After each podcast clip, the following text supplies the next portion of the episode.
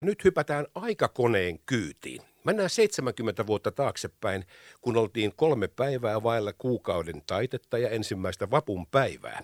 Oulun keskussairaalassa. Kyllä, anteeksi, Läänin sairaalassa. Siellä ei ollut rokotusjonoa, mutta sieltä varmaan kuului sieltä käytäviltä sitten sellainen kuulutus sieltä, että Alatalo. Ja sitten rouva Alatalo meni sinne ja sille tielle jäi. Ja ensimmäinen päivä viidettä sitten pamahti Mikko poika maailmaan. Mikko Alatalo, hyvää huomenta. Hyvää huomenta Lahteen.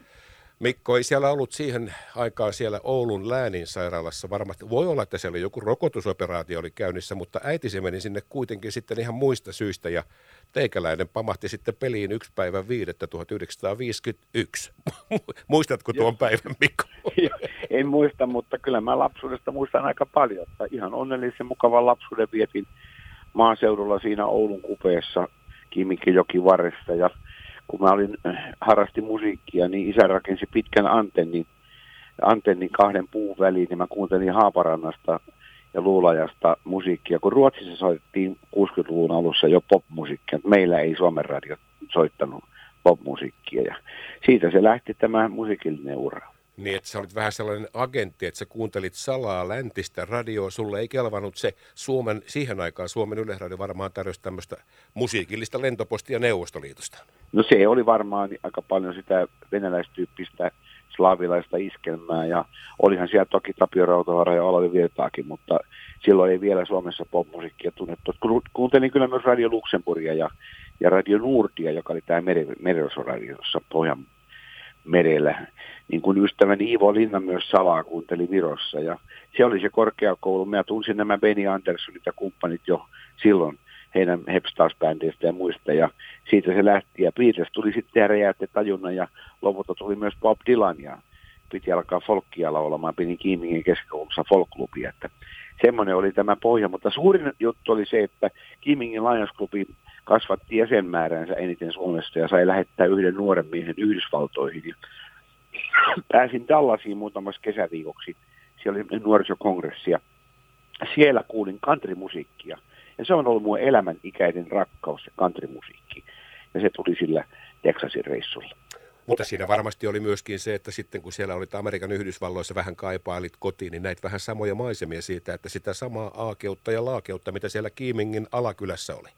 Juuri näin, ja samoista asioista hänen pojat siellä lauleskeli, että Amerikassakin, että autoilla rällätään ja kaljaa juoda ja tyttöjä jahdataan. Se on, se on ihan niin kuin se kuuluu tuossa laulussa Kiimikijoen rannalla, niin olen sen Alan Jacksonin tekstin kääntänyt ja se on täsmälleen sama, mitä me touhuttiin pikkupoikana. Kyllä, kyllä.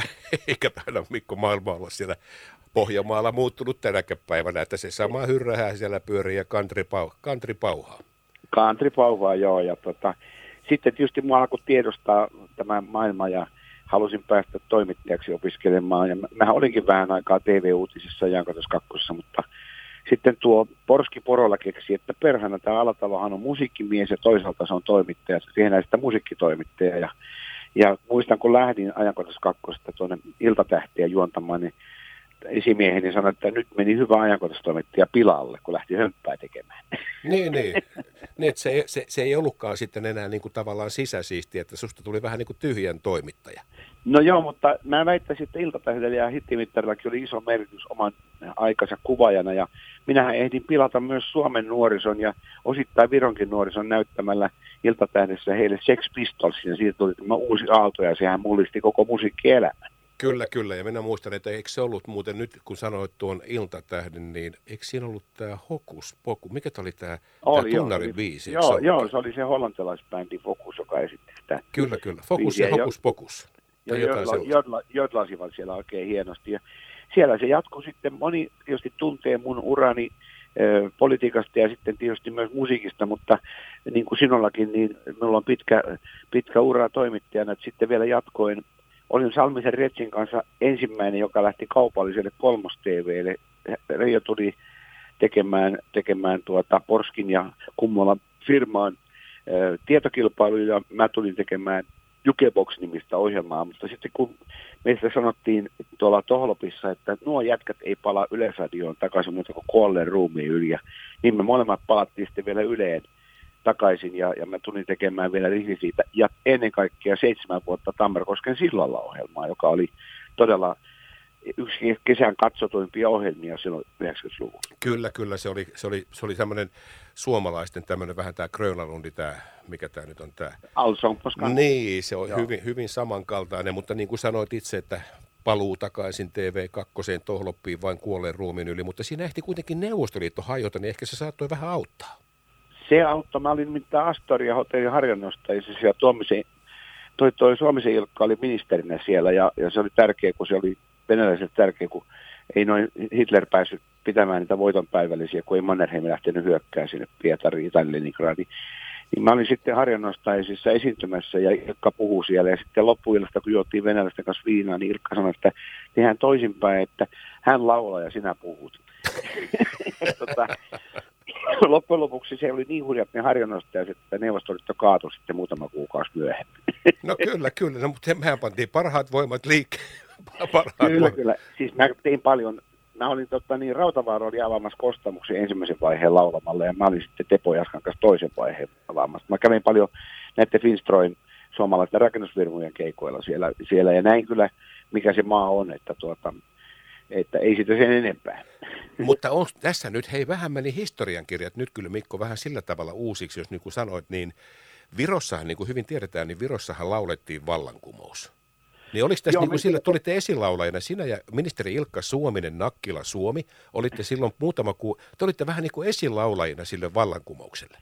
No Ivo Linna, minun hyvä ystäväni, juonsi kolme päivää sitä, sitä rock-tapahtumaa, missä virolaiset osoitti mieltä. Ja mä kävin siellä tekemään Östötähti, eli Iltatähti-ohjelman jo kymmenen vuotta aikaisemmin. Ja silloin jo pyrittiin vaikuttamaan siihen, että, että virolaiset saisi vapaammin laulaa. Ja nyt siellä asuu mun hyvä ystäväni Harri Rinne, joka on kirjoittanut kirjan Viron laulava vallankumous. Se on tunnettu kirja siellä Virossa. Suomessa se ei ole niin tunnettu. Ja, ja hän, asuu, hän on Hiidenmaalla vakituisesti ollut jo monta vuotta ja on virolainen vaimo. Ja siellä kun olen hienosti, kun olen käynyt kesäjuhlissa, niin siellä Viron kaunis lippu liehuu Salossa. En epäile sitä ollenkaan, ja kun politiikasta tuossa mainitsit, ja nyt sitten Viroja laulava vallankumous, niin sulla on 16 vuoden ura, Mikko, eduskunnassa, ja sitten olet ollut myöskin tamperelaisessa kunnallispolitiikassa, mutta sulla on yksi sellainen asia, minkä mä tuolta löysin, jota varmaan ei ole kyllä kovin monella kundilla, en tiedä onko, onko kellään ylipäätään, niin sähän yritit vähän niin kuin laulaa kuitenkin eduskunnassa, koska sä oot siellä 2000-luvun alkupuolella täräyttänyt pätkän maailmanlauluja Finlandia ihan vaan tehostaakseen viestiä, niin kyllähän säkin yritit sitä vallankumousta näköjään eduskunnassa. Joo, se oli tota, siellä ne väitteli tosissaan, oli iltaistunto ja mä olin työhuoneessa, kun sinne näkee sinne huoneen työhuoneeseen se, mitä siellä tapahtui. Mä menin kiekaseen ja mä sanoin, että jos ei nämä kelpaa näin, niin ja Finlandia, niin soittakaa Juiselle ja mulle, niin mä, me tehdään uusi maamelaulu sitten. Mutta tuossa tota, puhemies meinasi, että mä olin häpäissyt jollain tavalla eduskunnan, mutta nythän siellä huudetaan niin siihen malliin, että tuohan ei ole yhtään mitään siihen verrattuna. Siihen polarisoitunut keskustelu on huudetaan omaa totuutta toisen ohi ja vääristellään toisen sanomisia. Ja mä oon sanonutkin, että mä rakastan kaikkia niitä, jotka totuutta etsivät, mutta pelkää niitä, jotka sen jo löysivät. Niin epäilen, että siellä varmaan tänä päivänä sitä maailman melskettä kun katsoo, niin siellä muun muassa Ben Zyskovits, joka nyt on istunut koko ikänsä siellä, niin varmaan miettii monesti sitä, että olisipa nyt Alatalon Mikko vetäisi pätkän Finlandia vaikka tähän väliin. No se, siellä aina kun siellä joku kansanedustaja lähti, niin yleensä muut soitettiin laulamaan ja mähän sain Pekkarisen ja Zyskovitsin itkemään. Kyynelet tuli molemmille, kun mä lauloin heidän pitkästä 40-vuotisesta kansanedustajaurastaan. Viive vielä hetken lauloi siellä ja heidän vaimonsa olivat mukana siinä. Ja, no Maurillahan tuli oikein kunnolla ja hän oli lähdössä pois, lähti sinne Brysseliin sitten. Niin tuota, ja, mutta Beni oli siinä myös mukana, kun hän on kanssa ollut yhtä pitkään kuin Mauri. Kyllä, kyllä. Kaksi ikonista kansanedustajaa Suomesta. Mikko Alatalo, sulla on 30 studioalbumia, sitten lukematon määrä kaikkia siihen muuhun, mutta Tämä, mä tiedän, että tämä on vähän hankala kysymys, mutta jos mä annan sulle nyt tähän mahdollisuuden, ei vain yhteen, mutta jos sun pitäisi sanoa, että ihan vaikka yksi, kaksi tai kolme sellaista kappaletta matkan varrelta, mitkä ovat olleet jotenkin merkityksellisempiä kappaleita ja kaikkein henkilökohtaisempia sinulle, niin mitkä ne on? No 11 virran maa on tietysti se mun, mun nuoren miehen tarina Suomen historiasta, kodista, uskonnosta ja isänmaasta. Ja, ja sanotaan, että kyllä sitten tietysti siellä on niitä, en minä häpeä niitä syksyn verralla, enkä osaa valita, että mikä sieltä nyt paras olisi, mutta kyllä ne oli tärkeitä, kun oli neljä syksyn voittoa, mutta kyllä se ihmisen ikävä toisen luo on semmoinen aika tärkeä laulu, koska sitä Suomen kansa laulaa lujempaa kapakoissa kuin mitä mä pystyn soittamaan. Ja kun olin tuolla Tallinnan laivalla, niin siinä oli semmoinen huonokuntoinen, olikohan se Lahdesta se kaveri? Oli pakko, pakko olla Lahdesta. niin, niin se oli, silloin oli mennyt viimeisetkin siemenperunat sinne Tallinnaan ja se sanoi, että vihainen rouva kotona odottaa persaukista miestä, että voisiko se Mikko laulaa sen ihmisen ikävä toisen ikävän ihmisen luo? sitten tämä on pakko olla Lahti. Ei voi, tai sitten jos ei Lahdista, niin ihan tästä vierestä. Mä luulen, että se oli Hollolasta. Mutta kyllä, mitä, kyllä. Se oli se hoikka, hoikkapoika Hollolasta, mikä, mitä mä laulan sielunmiljonäärissä. Koivusalo Timo sanoi mulle, että kyllä sä oot Mikko täydellisyyteen pyrkivä, että eikö se riitä, että se olisi ihmisen ikävä joka toisen luo. no, kyllä, kyllä, kyllä. Mikko tähän loppuun vielä. Nyt kelataan aikaa sen verran taaksepäin tästä, että sä oot lähtenyt siinä 70-luvun taitteessa Tampereelle. Ja mä näen nyt silmissäni siellä Kiimingin alakylässä, sä oot odottanut siellä sitä junaa, joka on sitten vienyt sitä Pohjanmaa halki sinne Tampereelle. Mm, ja mm. nyt jos siinä laiturilla sitten näkisit sen pikkukundin 20-vuotiaan Mikko Alatalo reppuselässä ja kitaran on ottanut mukaan jääpallomailla jätti himaa, kun totesi, että siitä ei Joo. ehkä leipää tule, vaikka se olisi ollut sitten sinun rakas harrastus. Mutta mm. millaisen ohjeen, nyt jos saisit sellaisen ison kammen, millä voit kääntää aikaa taaksepäin, niin minkälaisen elämänohjeen Mikko antaisit sille 20-vuotiaalle Mikko Alatalolle, joka on matkalla jonnekin, mitä hän ei tiedä mihin ikinä menee? No mä sanoisin, kun mulla oli aika kova itsetunto, että älä röhistele rintaas, että niin kuin Suomessa pitää olla, niin melkein tuo apurahatkin saadakseen pitää juoda itsensä siihen kuntoon. Ja nyt sain Suomi, Suomi-palkinnon vasta 70 Se tosin menee kyllä tuon boksin, minkä tein 10 CD-boksin, niin sen maksamiseen, että musiikkiin takaisin se raha menee. Mutta ehkä sanoisin näin, kun näitä vaikeuksia on elämässäkin ollut, että, että jos et ö, voi elää niin kuin tahdot, niin tahdot elää niin kuin voit. Taolainen lause. Aika viisaasti sanottu, kyllä, kieltämättä. Mikko, onnittelut tuosta Suomi-palkinnosta, minkä mainitsit. Se oli nyt sitten kolmas tamperelainen ja ethän sä kuitenkaan nyt sitten vielä, kun viittasit tuossa, niin sun uralta kuitenkin tästä pitkältä ansiokkaalta uralta jäi kuitenkin sitten saavuttamatta se yksi sellainen ikään kuin kulttuurillinen hyväksyntä tai kulttuuripiiriä, koska sä et kuitenkaan juonut itteen sapurahakuntoon. Joo, ei, ei mulla ole, ole se ollut tärkeää, että mulla, mä oon niin ollut sen ajan, kun muut istu tuolla aulapaarissa – siinä, niin mä oon ollut tota, hiihtelemässä tuntureilla ja kajakkin melomassa Kukkolan koskia ja Ruunaan koskia ja sitten kiipesin noita vuoria tuonne Kepnekaisia ja Kalshöpingeniin ja lopulta Kilmansaarollekin, että mulla on ollut tämmöisiä liikunnallisia ystäviä, kenen kanssa on harrastanut. Kyllä siellä kaljakin juotiin välillä, mutta se ei ollut se pääasia, että, että niin kuin Jussi Lähde sanoi, että Suomessa pitää tosiaan juoda itsensä niin kuin rappiolla ja sitten salakavalasti kaupallistaa se rappionsa, niin se ei ole niin kuin mun piirtaan sopinut. Mä oon koittanut elää niin kuin ihmisiksi tätä elämää. No sitähän sä oot tehnyt. Mikko 70-vuotis synttärit odottaa tuolla ihan nurkan takana.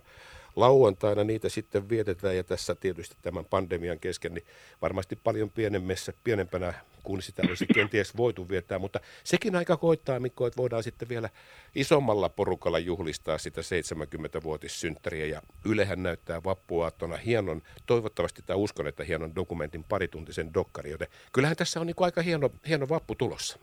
Joo, kyllä ja ens, ensi vuonna sitten pidetään konseptikiertoja vasta, että nyt, nyt ei on koronan vuoksi näin voi tehdä, mutta se on juuri niin kuin äsken sanoin, jos et elää voi kuin tahdot, tahdot elää niin kuin voit. Näin se menee. Päivän sankari Mikko ja Alatalo, tässä nyt on kolme päivää siihen aikaan, mutta jos sallit, niin mä tietysti olisin tässä halunnut kääntää tämän sinun harteille, mutta tuossa kun jo mainitsit sitä, että mitkä olivat näitä kappaleita, kuten 11 virran maa, ihmisen ikävä toisen luo ja niin edelleen. Mutta jos sallit, niin mä otan tähän loppuun kuitenkin sellaisen kappaleen, joka menee ajassa taaksepäin niin pitkälle, kun olit vielä Juisen kanssa kimpassa koitus int ja siellä on tehty siis sen aikuinen kappale, hän hymyilee kuin lapsi, joka sitten on kylläkin ollut myöskin sinun soolona matkassa. Mutta voitko sanoa ja kertoa Mikko tähän loppuun vähän, että miten tämä kappale syntyi? Joo, se tapahtui sillä tavalla, että, että tuota YO-talolla näin säteilevän kauniin tytön, joka hymyili lapsenomaisesti. Se, siinä oli semmoinen homma, että mä en voinut taluttaa häntä domukselle, vaikka siihen aikaan lauluja tehtiin sen takia, että päästään tyttöjen kanssa, tyttöjen kanssa domukselle, niin, niin tein tämän kauniin laulu hänelle ja, ja tuota, pahaksi onneksi hän sattui olemaan erään tunnetun televisiotuottajan ja toimittajan tyttöystävä ja näin se oli sitten saavuttamaton rakkaus. Sieltähän ne kauniit laulut saattaa tulla. Mutta laulu jäi kuitenkin Mikko elämään. Laulu jäi elämään. Tosi minun roudarini ja haitaristini Jammi Humalamäki ei usko tätä. Se väittää, että kyllä se sen tytön talutit sinne domukselle. Mutta älä, älä, Mikko, älä paljasta, älä paljasta.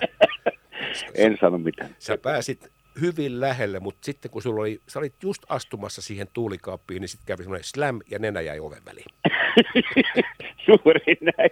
Siitä se kauniit laulut tulee tästä kaipauksesta ja naisten ihailusta.